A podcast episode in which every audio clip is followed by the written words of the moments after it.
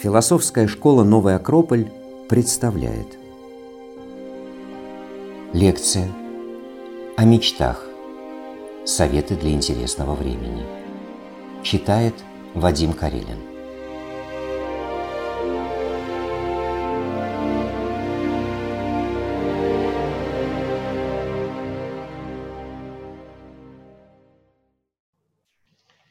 Добрый всем вечер. Меня зовут Вадим Карелин. Я руковожу философской школой «Новый Акрополь» в Волгограде. И сегодня мы продолжаем курс занятий, который мы назвали «Вопросы для интересного времени». Продолжаем темой о мечтах. Мы выключили всем звук микрофонов и пока временно выключили чат, чтобы не отвлекать друг друга. Я постараюсь рассказать вам то, что считаю возможным и нужным по этой теме, и обязательно дам возможность задать вопросы. Единственное, что мы это сделаем в конце, поэтому те вопросы, которые у вас есть, вы записывайте где-то, потом, когда включим чат, вы сможете прислать, и я обязательно постараюсь на них ответить. А что касается самой темы, она лично для меня немножко выдается из ряда других – потому что мечты, идеи лично в моей жизни сыграли достаточно большую роль. Перед занятием я пытался вспомнить, и, насколько я понимаю, первую осознанную мечту в своей жизни я испытал, когда мне было 5 лет. В возрасте 5 лет я впервые попал из города в деревню. Я увидел удивительных, больших, мощных существ, которые назывались коровами и увидел всемогущего повелителя коров. Его называли пастухом. Этот человек обладал фантастическими возможностями, он управлял этими большими животными, они его слушались. Меня это настолько потрясло, что я тогда принял, наверное, первое осознанное решение в своей жизни. Я решил стать пастухом. Насколько я понимаю, это была моя первая мечта в жизни. Как вы понимаете, она не сбылась, я не стал пастухом. Собственно, чуть позже я узнал, что не все мечты в жизни сбываются. По какой-то непонятной причине родители сразу же отвергли эту идею, выдвигали другие, не понимали моих устремлений вернуться в деревню и командовать коровами. В общем, все пошло не так, как я хотел. Потом было много других мечт. Когда в девятом классе учитель истории рассказал мне о том, что у человека есть душа, я читал очень много книг о том, что у человека есть душа, и мне страшно хотелось исследовать то, что не видно глазом, и даже в своем родном МВТУ имени Баумана, куда я поступил, я пытался найти каких-то ученых, которые исследуют скрытые потенциалы человека и невидимые проявления природы. Но ничего такого в МВТУ не исследовали, к сожалению. И так я тоже в очередной раз узнал, что не все мечты сбываются. Читая разные книги, я узнавал о том, что существует путь внутреннего становления, на этом пути есть единомышленники учителя, и мне очень хотелось найти таких единомышленников, и мне очень хотелось и мечтал найти учителя.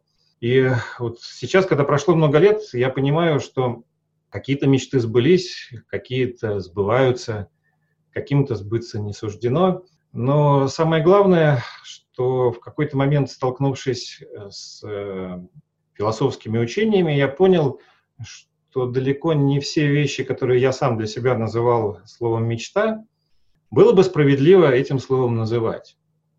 Оказывается, слово «мечта» оно не какое-то эфемерное, это не просто фантазия, это не плод моего воображения, это вполне себе, ну, я бы сказал, даже научное понятие. А, этому понятию посвящены достаточно серьезные труды, и то, что мне хотелось сделать сегодня, это поделиться с вами, во-первых, философскими представлениями о том, как устроена мечта, некоторыми советами о том, как можно было бы научиться мечтать. Ну и, конечно, э, в конце, когда останется время, обсудить те вопросы, которые возникают у вас, чтобы нам вместе лучше в этом деле разобраться. На каждом нашем занятии из этого цикла мы за ответом обращаемся к кому-либо из мудрых людей И сегодня мы пойдем на две с половиной тысячи лет назад в Древнюю Грецию, и с вопросом о мечте мы обратимся к Платону. Почему? Ну, если вы прочитаете в энциклопедии, Платон как раз тот самый человек, который основал, извините за такое выражение, объективный идеализм. Учение о том, что идеи предшествуют всему материальному. Именно Платон разработал концепцию, философскую концепцию, которая позволяет понять, как связаны идея и тот мир, который окружает человека и в котором человек живет. Поэтому в первой части я вам расскажу именно о мировоззрении, о взглядах Платона. Я сразу же скажу, что ну, мнение Платона не является, конечно, истиной или истиной в конечной инстанции. С Платоном очень многие спорят. Про себя могу сказать, что его идеи мне лично очень близки, и многие из них в моей жизни подтверждались, поэтому мне хочется говорить о Платоне. Но, кроме того, никто так глубоко этот вопрос из философов, как он, не разрабатывает. Что говорит Платон о том, откуда берутся мечты и идеи? Представлении Платона мир делится на две очень важные части. Платон говорит, что есть мир чувственный, мир, который мы с вами можем увидеть, потрогать, измерить, познавать теми органами чувств, которые у нас есть. Проще говоря, это тот мир, та часть мира, которую мы видим. Но для Платона не меньшее значение, а возможно даже большее, имеет умопостигаемая часть мира. Та часть мироздания, которую нельзя постичь органами чувств, но которую можно постичь умом то, что постигается умом, для Платона это абсолютно реальная часть. И для того, чтобы мы как-то представили, о чем идет речь, мы можем воспользоваться какими-то простыми примерами. Сейчас каждый из вас сидит перед экраном компьютера и, или телефона или планшета. Компьютеров у нас много, но идея компьютера, нечто общее для всех компьютеров, оно одно – Телефонов много, идея телефона одна. Планшетов, столов, домов и прочих предметов много, а идея у каждого из них одна. То есть существует у множества предметов их первоначало, то, из чего они проистекают, то, из чего они происходят. Причем существует в том мире, в котором мы не можем измерить. Мы могли бы это назвать проектом. У компьютера есть проект, нечто общее для всех компьютеров. У телефона тоже есть проект, некая ментальная концепция, которая стоит за появлением самого телефона. Вот для Платона это идея, то, что является источником появления телефона или компьютера или любого другого предмета на Земле. Это на самом деле так, потому что прежде чем что-то появилось, сначала возникла идея об этом.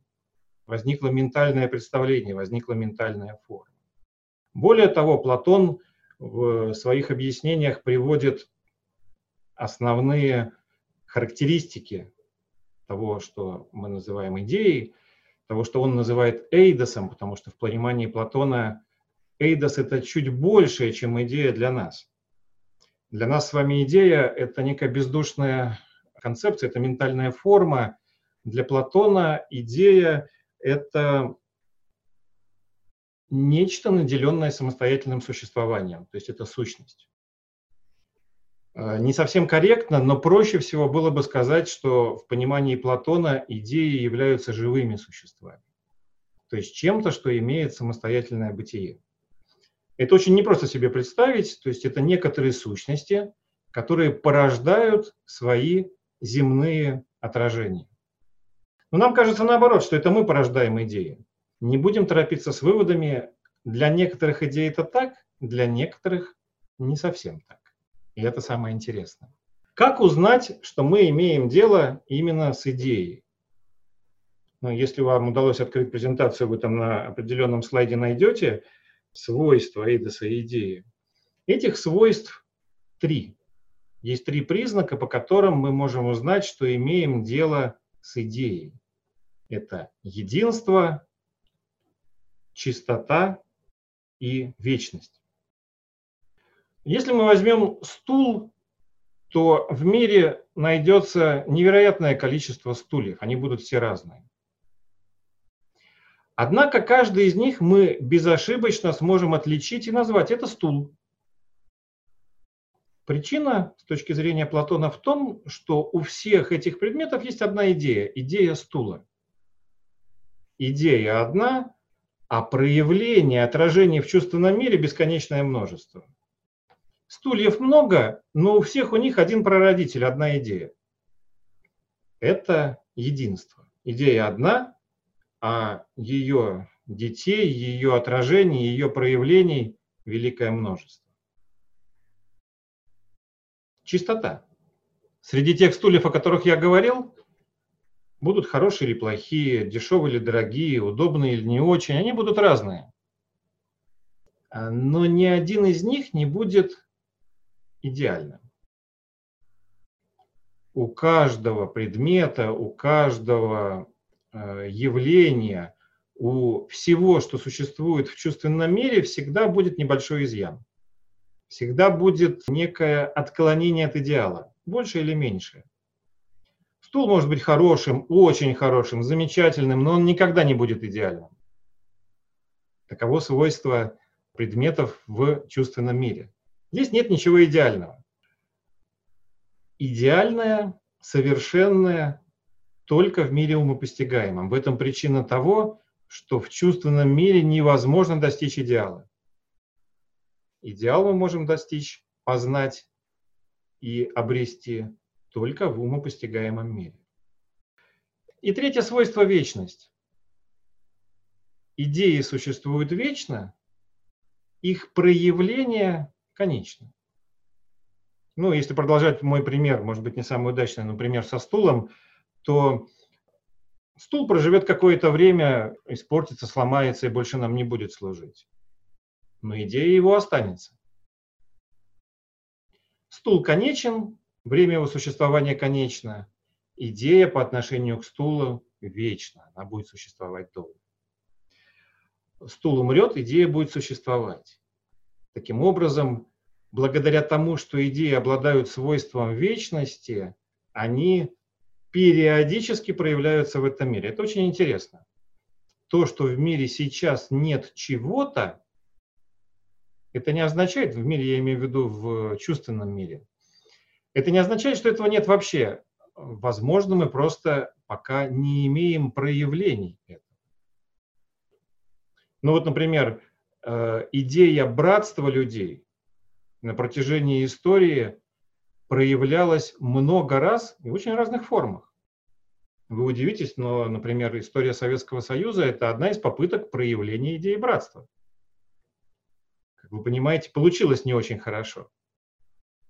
Но это была тоже одна из попыток воплотить великую идею. И очевидно, что это не последняя попытка, и рано или поздно воплощение, отражение идеи будет достаточно адекватным самой идее. Итак, единство, идея одна, проявлений много, чистота, идея совершенно, а все ее отражения будут не совсем хорошими, не идеальными. И вечность. Идеи существуют вечно, а их проявления имеют некоторый срок существования. Как вы понимаете, идеи очень разные. Поэтому Платон говорит о том, что у идей в мире умопостигаемом существует своего рода иерархия. То есть есть идеи, которые находятся выше, ближе к источнику, есть следующие за ними, есть следующие, следующие и так далее. На самом верху в своей картине мира Платон располагает идею блага идею, которая, как он сам пишет, подобна Солнцу. освещающему все остальное. Это очень любопытное сравнение.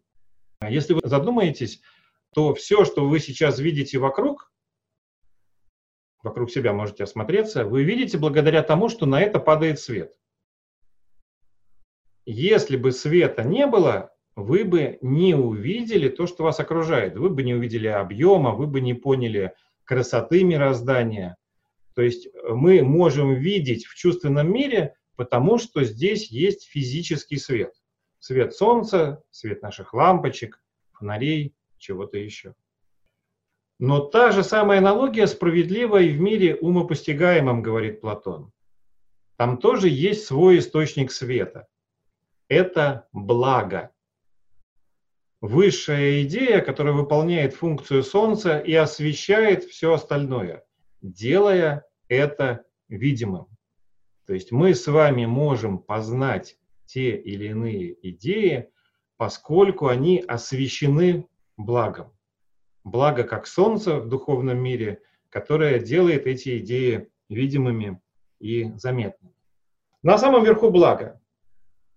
Чуть ниже идут четыре основные идеи, которые первыми рождаются в платоновской иерархии. Это самые главные, великие идеи, которые породят потом все остальное. Их, мне кажется, даже очень интересно знать. Это идеи истины, добра, прекрасного и справедливости. Четыре идеи истины, добра, прекрасного и справедливости рождаются сразу после блага и являются одними из самых высоких в платоновской картине мира. Чуть ниже за ними рождаются идеи чисел и геометрических фигур уже чуть меньшая степень абстракции, уже чуть больше конкретики. На следующем, в кавычках, этаже существуют числа и геометрические фигуры. Еще ниже идут идеи классов вещей и явлений. Классов. Например, лошади, дома, чаши, как пишет э, Платон, Понимаете, лошади могут быть разные, но нечто, что их объединяет, классы вещей, чуть большая степень единства. Еще ниже идут идеи самих вещей и явлений, еще ниже ментальные проекты самих людей, и еще ниже чувственные фантазии людей. И Платон говорит что все идеи, существующие в умопостигаемом мире, они стремятся подняться, они стремятся вернуться, они стремятся добраться до первоисточника.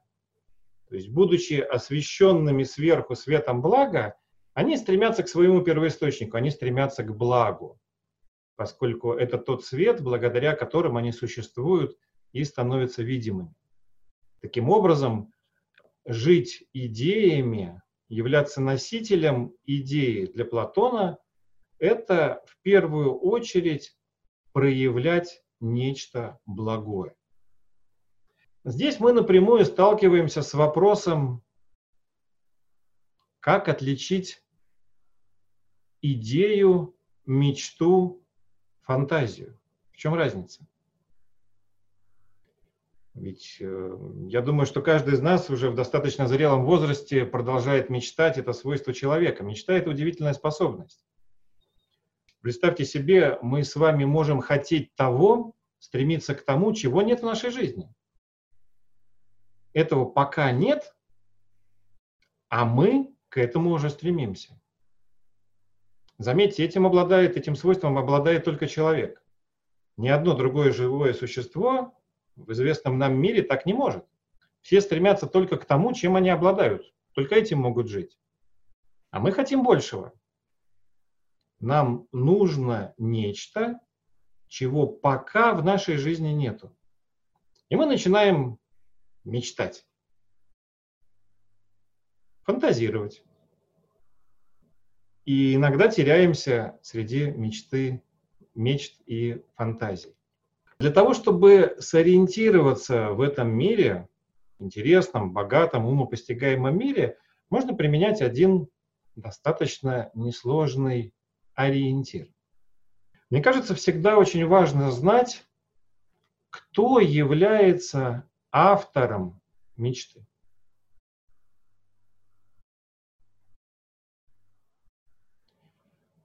Я мечтаю о новой квартире. Это мечта? Может быть. Я мечтаю лететь на Марс. Это мечта? Я мечтаю спасти этот мир от коронавируса. Это мечта? Нельзя ответить просто так, взять и ответить сходу. Может быть да, может быть нет. Для Платона очень важно, откуда идет мечта. На каком этаже этой иерархии она находится? Это порождение моего ума и моих желаний? Или это нечто большее? И здесь мы сталкиваемся с очень серьезным вопросом. Так получилось, так принято в нашем языке, что мы мечтой называем то, что нам хочется. Ну вот я очень хочу поехать в отпуск. Я говорю, я мечтаю об отпуске. Я очень хочу, чтобы закончилась вся эта история с карантинами и болезнями. Я говорю, что вот я мечтаю о свободе, о том, чтобы выйти на улицу. И точно так же я говорю, что я мечтаю написать настоящую книгу. Я мечтаю донести людям учение Платона об идеях. Я мечтаю о том, что философия вернется и займет достойное место в этом мире. Это одинаковые мечты или нет? Ну, понятно, что нет. Но интересно, что есть мечты, которые рождаем мы, и мы их хотим. Это мечты, порожденные нашими желаниями. И в иерархии Платона это такой первый снизу уровень. А есть мечты, которые чего-то хотят от нас. Есть мечты, которых хотим мы, и есть мечты, которые хотят нас. На первый взгляд это сложно представить. Ну, давайте немножко пофантазируем или, может быть, помечтаем. Представьте себе, что где-то там наверху в умопостигаемом мире Платона существует идея прекрасного. Как вы думаете, она хочет проявиться в этом мире? Она хочет найти свое воплощение. Она хочет воплотиться в конкретных прекрасных музыкальных произведениях, архитектурных ансамблях, новых поэмах и так далее. Ну, конечно, хочет. Платон говорит, что она живая. Идея ищет своего воплощения. Она ищет тех людей, которые будут способны ее впустить которые будут способны за ней пойти. Такие люди находятся, мы их называем деятели искусства, или, наверное, будет правильнее сказать, служители искусства. Те люди, которые посвящают себя искусству. Может быть, я скажу какую-то страшную вещь, но служение искусству – это не всегда легкое и желанное дело. Это труд, это упражнение, это мучение. Этими словами я хочу объяснить то, что следовать мечте или идти за мечтой – это не то же самое, что идти туда, куда тебе хочется. Я хочу в отпуск. А мечта хочет, чтобы я хорошо читал лекцию. Я хочу, чтобы закончилась эпидемия. А мечта хочет, чтобы эту эпидемию, это время я использовал для того, чтобы измениться и стать лучше. И тут я понимаю, что желания мои и желания мечты могут немножко расходиться. Нет, бывают такие моменты, когда внутри человека желаемое и должное схлопывается, но это не всегда, не очень часто бывает. Первый, мне кажется, важный момент, который позволяет нам отличать мечту от фантазии. И мечта и фантазия это прекрасно, как вы понимаете. Но фантазия это мое производство, это то, что придумал я. Это не то, что объективно существует в природе. А мечта это то, что живет помимо меня и будет жить вечно, но что находит меня. То, что увлекает меня за собой.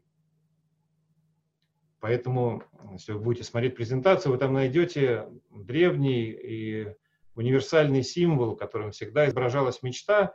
Это символ путеводной звезды. Путеводная звезда – это символ мечты. Это то, что ведет человека за собой, но это недостижимо. Это неч- некое предвкушение собственной необходимости в этом мире. Ты знаешь, что ты нужен. Ты знаешь, что тебя ждут. Ты знаешь, что от тебя будет польза. Но ты пока не знаешь, какая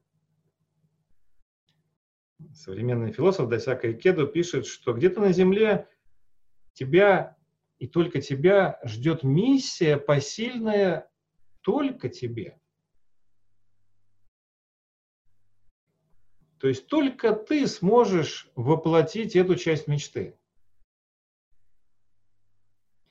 Мне очень нравится в этом контексте, если кто-то читал «Цитадель», то она начинается с небольшого предисловия, где Антуан де Сент-Экзюпери, автор этой книги, своей маме в письме рассказывает, как он писал «Цитадель». Там есть такие слова, я их даже не сразу понял. Он пишет, что эта книга вцепилась в меня и не отпускает. Ее очень тяжело писать, это очень большая работа. Я сильно болею, мне тяжело, больно, но я понимаю, что я должен закончить эту книгу.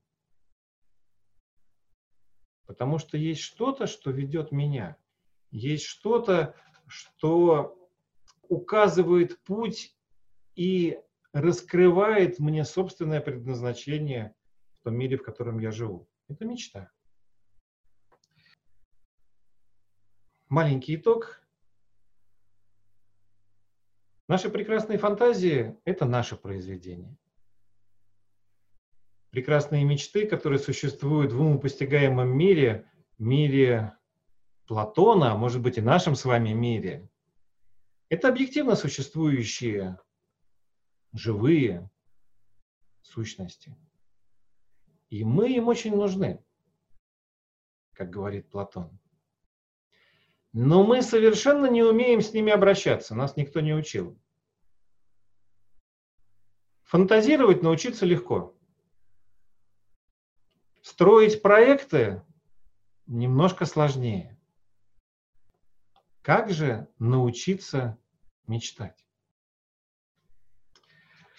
На этот вопрос у Платона тоже есть свой ответ. И можете смотреть в презентации, там есть несколько картинок, посвященных этому. Он предлагает каждому из нас проходить путь последовательного восхождения к идее и мечте. Я это объясню на примере. Допустим, вы где-то видите, это не моя мысль, это как раз мысль Платона, допустим, вы где-то видите красивую вещь. Она обращает ваше внимание тем, что она красива. Вы испытываете удовольствие, от того, что столкнулись с красотой. И вот этот момент, когда что-то ёкнуло внутри, и вы испытали доселе неведомое ощущение встречи с прекрасным, он очень важен. В красивой вещи вы увидели красоту. Вам хочется еще, и вы находите еще более красивую вещь. То есть от одной красивой вещи вы поднимаетесь к более красивой, к прекрасной вещи.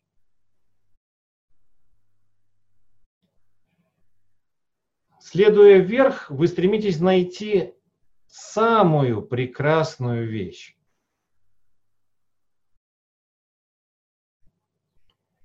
И вот это устремление в поиске самого прекрасного, рано или поздно, говорит Платон, приведет к качественному скачку.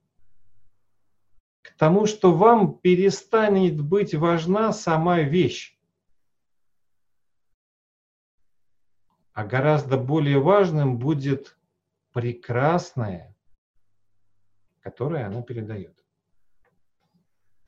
То есть в материальной форме вы увидели воплощение идеи прекрасного. И вы восстановили связь самой идеей. Так Платон объясняет, как можно восходить к идее. Другой пример.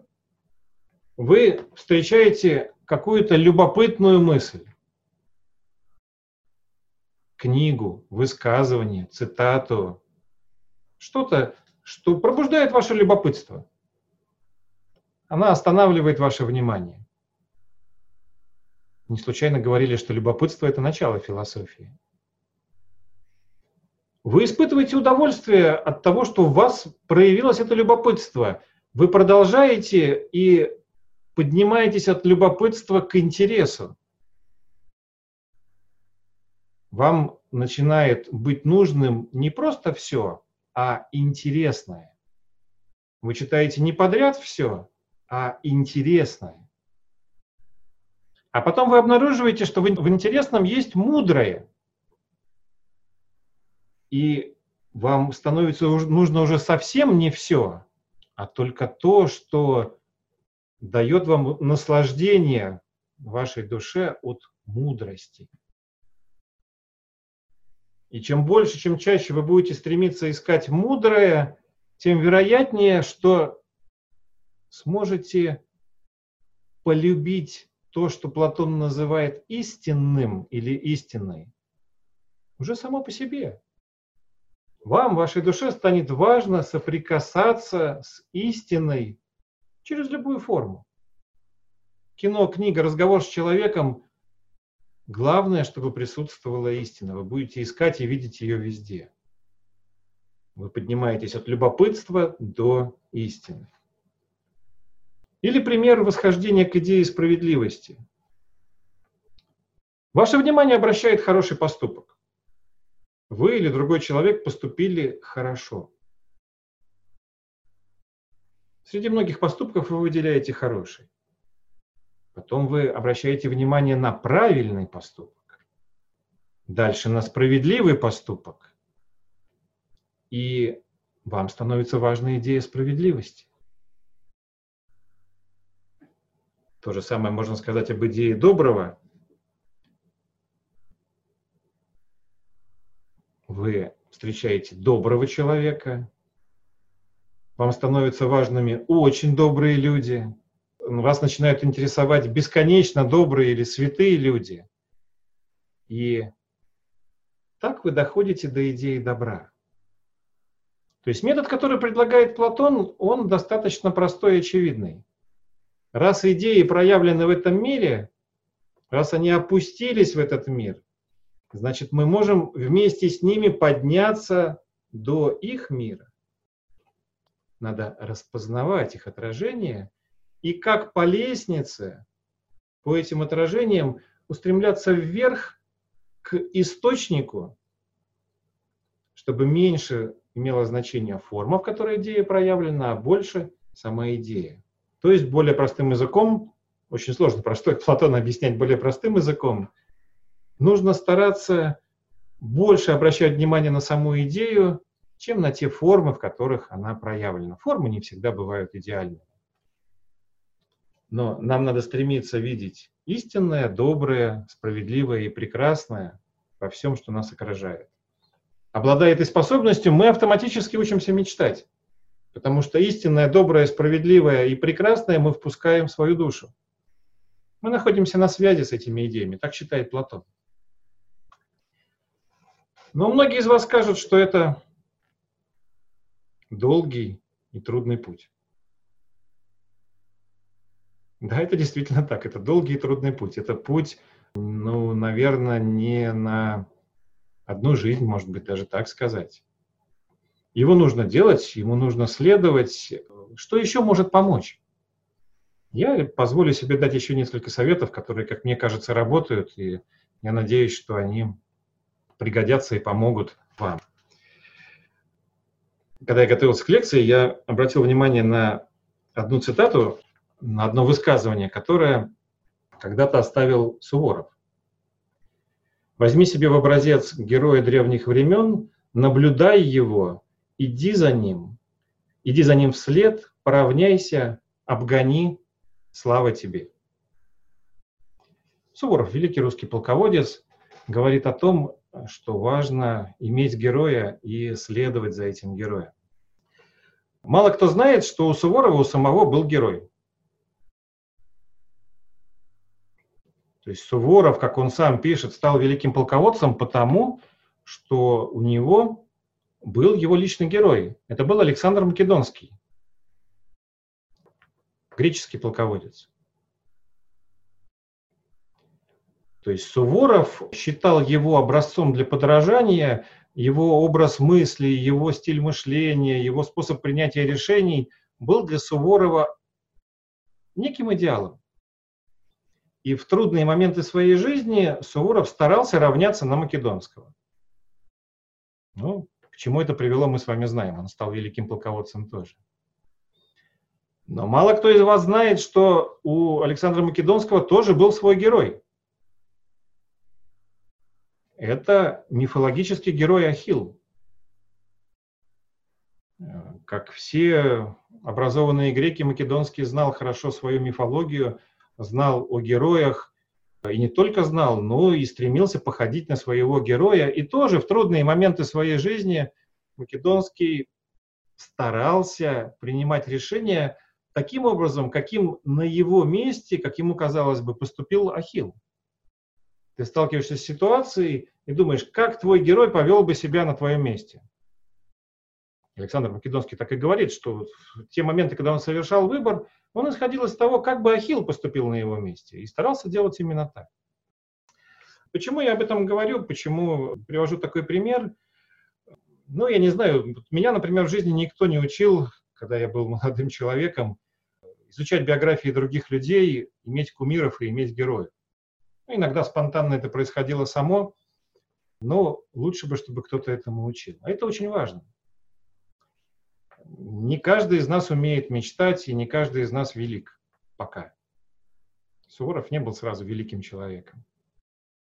Да, в общем-то, никто из великих сразу великим не становился. Но не умея мечтать, мы видим отражение великих мечт в других людях. Да, я не знаю, как мечтать, я не умею, но я вижу, как это делают другие. Те, кто образец для меня. Я вам честно скажу, мне очень интересно исследовать биографии других людей именно с этой точки зрения. Мне великие люди интересны во многом потому, что они умели идти за великими мечтами. Мои герои, мои кумиры, э, те, кто для меня является такими вот э, звездами, ориентирами в жизни, это не, не те, кто прям вот очень много сделал а те, кто показывает пример, как можно за великой мечтой идти. Я, глядя на них, потихоньку учусь. Э, я вам говорил, что будут какие-то советы. Что я могу посоветовать? Читайте биографии великих людей. Наше издательство в свое время даже две книжки выпустило. Ссылки на них будут в чате. Книжки о личностях в истории, в мировой истории и в истории России – мы эти книги составляли, это сборники статей о разных выдающихся людях, именно как примеры того, как можно идти за чем-то великим. Люди разные, каждый велик по-своему, но я уверен, что каждый из нас может найти какой-то пример, образец для подражания, для того, чему можно следовать. Еще одна мысль, как можно потихонечку учиться мечтать. Это одно из моих любимых упражнений. А, оно звучит так. Попробуйте представить, что у вас все есть.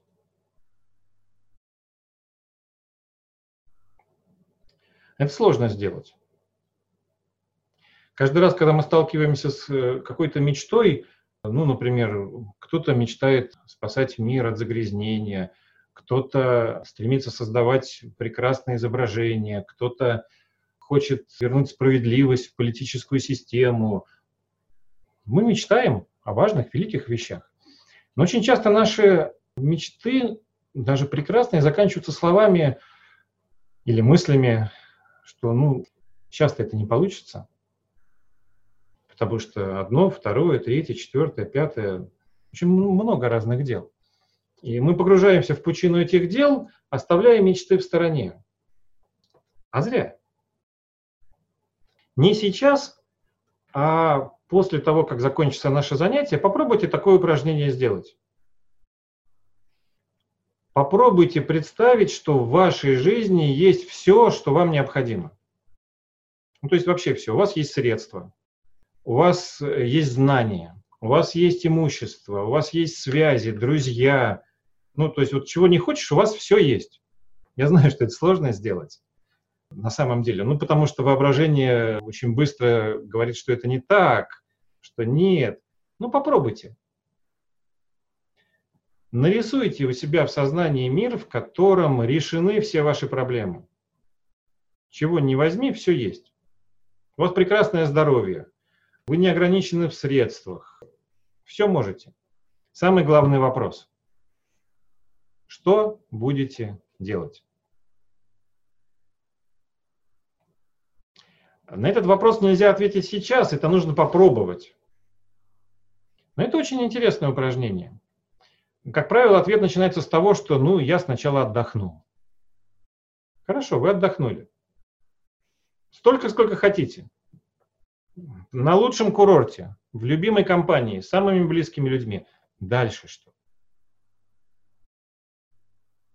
Что будете делать? Чем займете себя? Чему посвятите вашу жизнь, в которой решены все проблемы?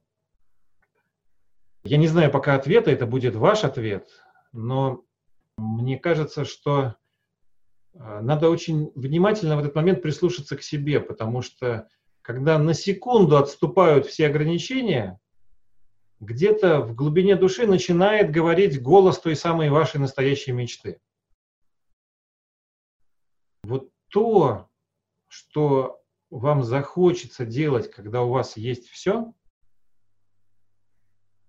рискнусь предположить, Наверное, это и стоит делать. Наверное, этому и стоит себя посвящать. Потихоньку. Преодолевайте трудности и ограничения, которые есть.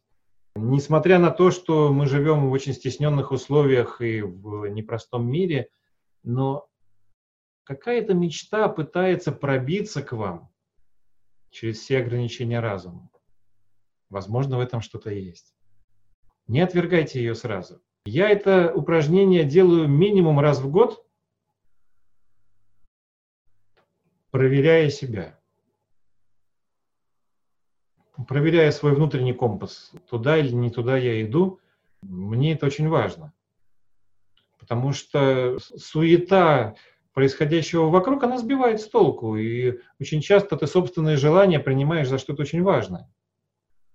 А когда идешь за своими желаниями, внешними хотелками или логическими рассуждениями, очень часто не видишь чего-то более глубокого, что за этим стоит. Поэтому нужны такие остановки. еще один момент в заключение. Тоже к тому, как можно учиться мечтать. Вы знаете, по моему наблюдению, мы мечтаем чаще, чем подозреваем. Почему мы это не всегда замечаем? Потому что нам кажется, что мечта – это то, что приходит в нашу жизнь по нашему желанию. То есть я кричу мечте ко мне, и она должна прийти. А все с точностью да наоборот. Эта мечта периодически кричит мне ко мне, а я не всегда слышу. И поэтому очень часто, когда что-то настоящее пытается достучаться до моего сознания, мне не досуг. Прекрасные, красивые мысли могут прийти в тот момент, когда я, извините, моюсь в душе. Но это не момент, чтобы обдумывать их. Ответ на какой-то вопрос может прийти в тот момент, когда ты чистишь картошку. Какая-то великолепная идея может посетить тебя в тот момент, когда ты стоишь в пробке за рулем автомобиля. И ты отмахиваешься, потому что тебе сейчас не до пустяков. Ну, мечта-то не в курсе, что ты в пробке. Понимаете, мы хотим, чтобы мечты приходили тогда, когда нам надо. Мы сели удобно, налили чашку кофе, раскурили сигару. Где моя мечта? Может придет, может нет. Так ведь в наших взаимоотношениях она старшая. И в тот момент, когда у нее есть шанс, она достукивается до нас, и то, что рождается в результате, мы называем невозможными мечтами. Нам кажется, что вот это вот прикосновение невидимого мира к нашему сознанию – это что-то, что не к месту, не сейчас, нереализуемо. И мы говорим, а, потом. Я думаю, что у каждого в жизни бывали моменты, когда вы вдруг понимали какую-то важную вещь, не успевали ее записать, потому что дела. И уже через час не помнили, какую важную вещь вы в тот момент осознали. Не знаю, как у вас, у меня это бывает часто. Поэтому у меня в телефончике есть приложение, куда я быстро записываю так вот странно возникающие идеи. Поэтому у меня везде листочки разложены, на которых я быстро делаю заметки. Когда приходят вот такие невозможные мечты, я вам очень советую, тоже в ссылочках будет, в чате будет ссылка на статью, Хорхе Анхеля Левраги, а, она так и называется «Невозможные мечты». Он вот об этом очень подробно пишет. Это те вещи, на которые нужно обращать внимание. Не мы мечтаем мечты, а они мечтают нас. И не упускайте те моменты, когда они это делают. Пожалуйста, обращайте на них свое внимание. Вот такие небольшие, не знаю, насколько практичные, но небольшие советы, которыми мне хотелось с вами поделиться – я на этом заканчиваю свой рассказ и буду рад ответить на ваши вопросы, если они у вас возникнут.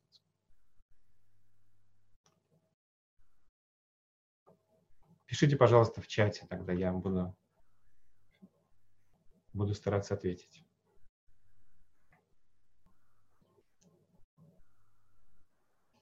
Пока я вопросов не вижу, может быть, кто-то думает их, пока сочиняет, я подведу небольшой итог э, того, о чем мы говорили, что получилось. Есть мечты и фантазии, и те, и другие живут в мире умопостигаемом, но у них разный источник. Фантазии — это рождаем мы, мечты — это то, что существует помимо нас.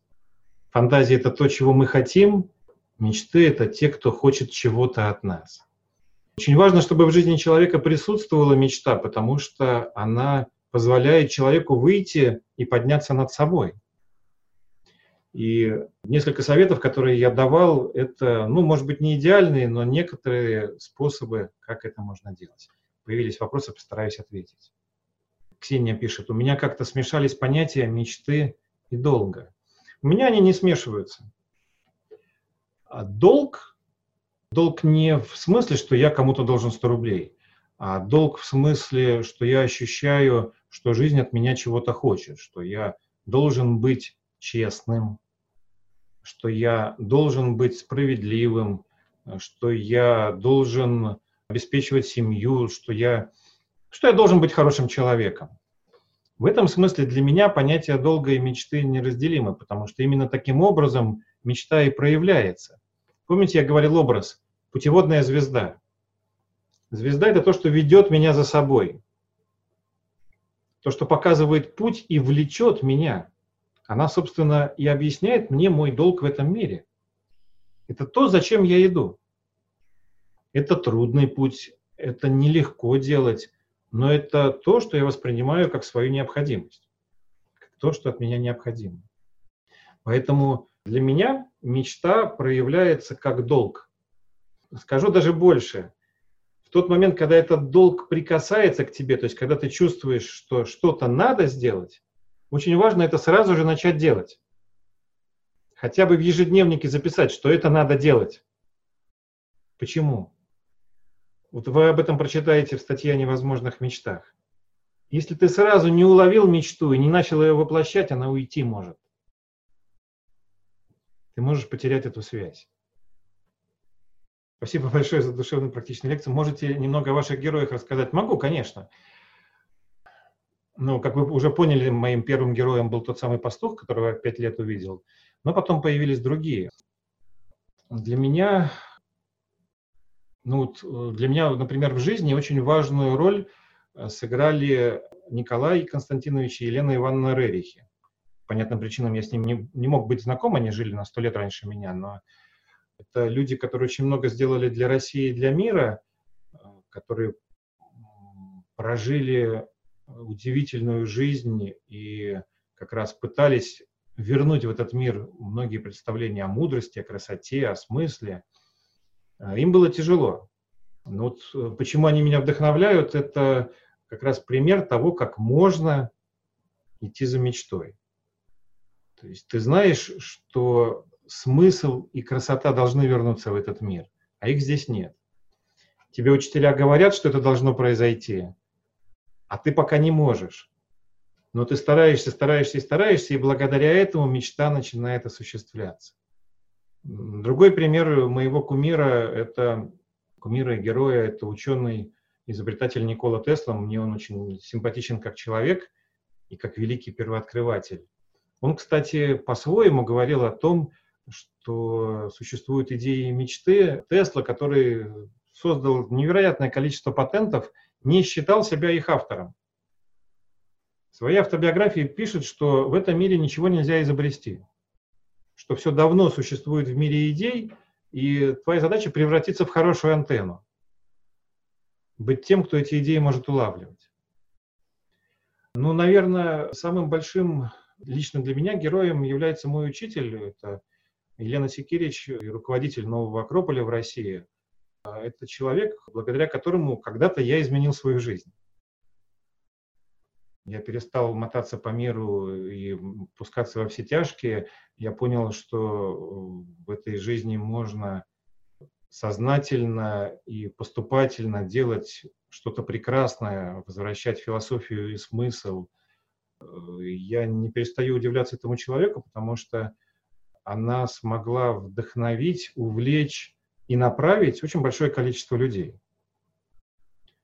И самый, наверное, такой вот для меня вдохновляющей чертой Елены является то, что она видит мир не так, как я. Ну, это понятно, наверное, каждый человек видит по-своему. Но она видит этот мир таким, каким он должен быть. Вот это удивительное качество человека, живущего мечтами и идеями. Ты видишь мир не таким, какой он сейчас, а таким, каким бы он мог быть. Те, кто воспитывают детей, знают, что это очень важно для воспитания детей. Потому что если ты видишь ребенка, видишь в ребенке лучшее, во что он может превратиться, ты очень сильно поможешь ему таким стать. Так то же самое касается и взрослых, и мира в целом. Если ты видишь других людей такими, какими бы они могли быть, если ты видишь окружающий мир таким, каким он должен быть, то ты позволяешь этому осуществиться. Эта способность, она прекрасно описана в романе про Дон Кихота, потому что Дон Кихот видел мир таким, каким он должен быть, и поэтому над ним все смеялись. Но ведь это же прекрасно, понимаете, он в каждой женщине видел прекрасную даму. Он в каждой трудности видел испытания, которые ему послали его противники. И поэтому он не просто сталкивался с трудностями, а старался вложить все силы, чтобы их преодолевать. Подумайте над этим. Видеть мир идеальным, совершенным, видеть мир, в котором живут прекрасные идеи. Это трудно, но это, это то, что меня в моем учителе вдохновляет, наверное, понятно, что не только это, но это потрясающее качество, которого у меня, например, пока нет. Как их разделить? А, а, Ксения спрашивает, как разделить мечту и долг? Я не знаю. Я, честно говоря, даже не знаю, нужно ли их разделять. Вадим, вы все время говорили, мечта, она нас мечтает. В чем все-таки разница между мечтой и идеей? Смотрите, идея, она существует помимо вас, она вечная. Идея братства вечная. Но с того момента, когда она зацепила вас, и вам стало важно объединять людей, то есть вы вдруг понимаете, что плохо, когда люди конфликтуют, плохо, когда люди конкурируют, плохо, когда люди сражаются друг с другом, а не за идеалы. И вдруг до вас доходит, как было бы прекрасно, чтобы люди сплотились и объединились вокруг каких-то важных идей. Вот с этого момента идея становится вашей мечтой. То есть мечта – это идея, которая проросла в вас. Идея может жить сама по себе, без воплощения. Она вечная. А мечта – это идея, посаженная в вас, как семечко в земле, оно дало росток. Вот когда идея дает росток в вас, начинает вас двигать, она становится мечтой. Как все-таки понять, что именно мечта стучится до тебя? Прекрасный вопрос. Я его, если я правильно понимаю, я его немножко доформулирую мне в течение дня приходит э, очень много разных идей. Идея выпить кофе, идея написать статью, идея прочитать лекцию, ну, то есть очень разные. Мечта или не мечта? Мечта или фантазия? Запомните простой принцип – время. Фантазии проходят. Мечты не отступают. Если что-то стучится в вашу жизнь постоянно, большой вероятностью это мечта. Э, если что-то пришло в голову и увлекло вас, а через три дня вы даже не можете вспомнить что, ну, скорее всего, это ближе к фантазии. Я понимаю, что будут очень, будет много пересечений, не всегда просто разобраться, но принцип. Принцип – это время. Идеи вечные, и они потерпят. Они подождут, пока вы возьметесь за дело. Идея будет стучаться и возвращаться.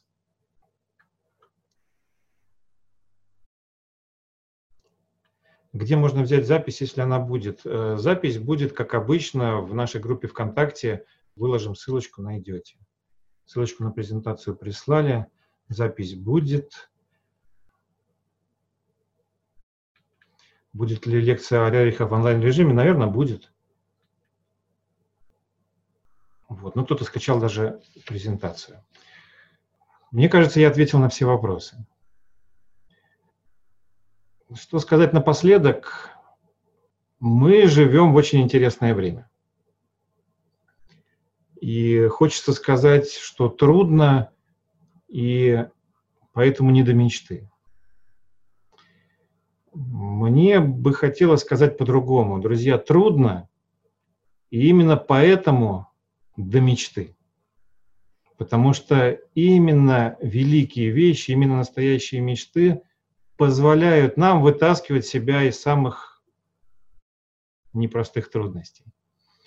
Поэтому от всей души желаю вам не упускать возможности в свою жизнь включать, впускать, дать, впускать мечты, дать возможность им жить внутри вашего сердца. Спасибо. До свидания.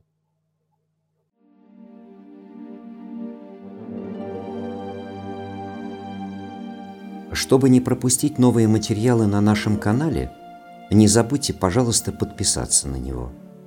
Приглашаем вас также в гости на лекции, практикумы, мастер-классы и курсы творческого развития, расписание которых можно найти на сайте философской школы «Новый Акрополь» акрополис.орг.ру. До встречи!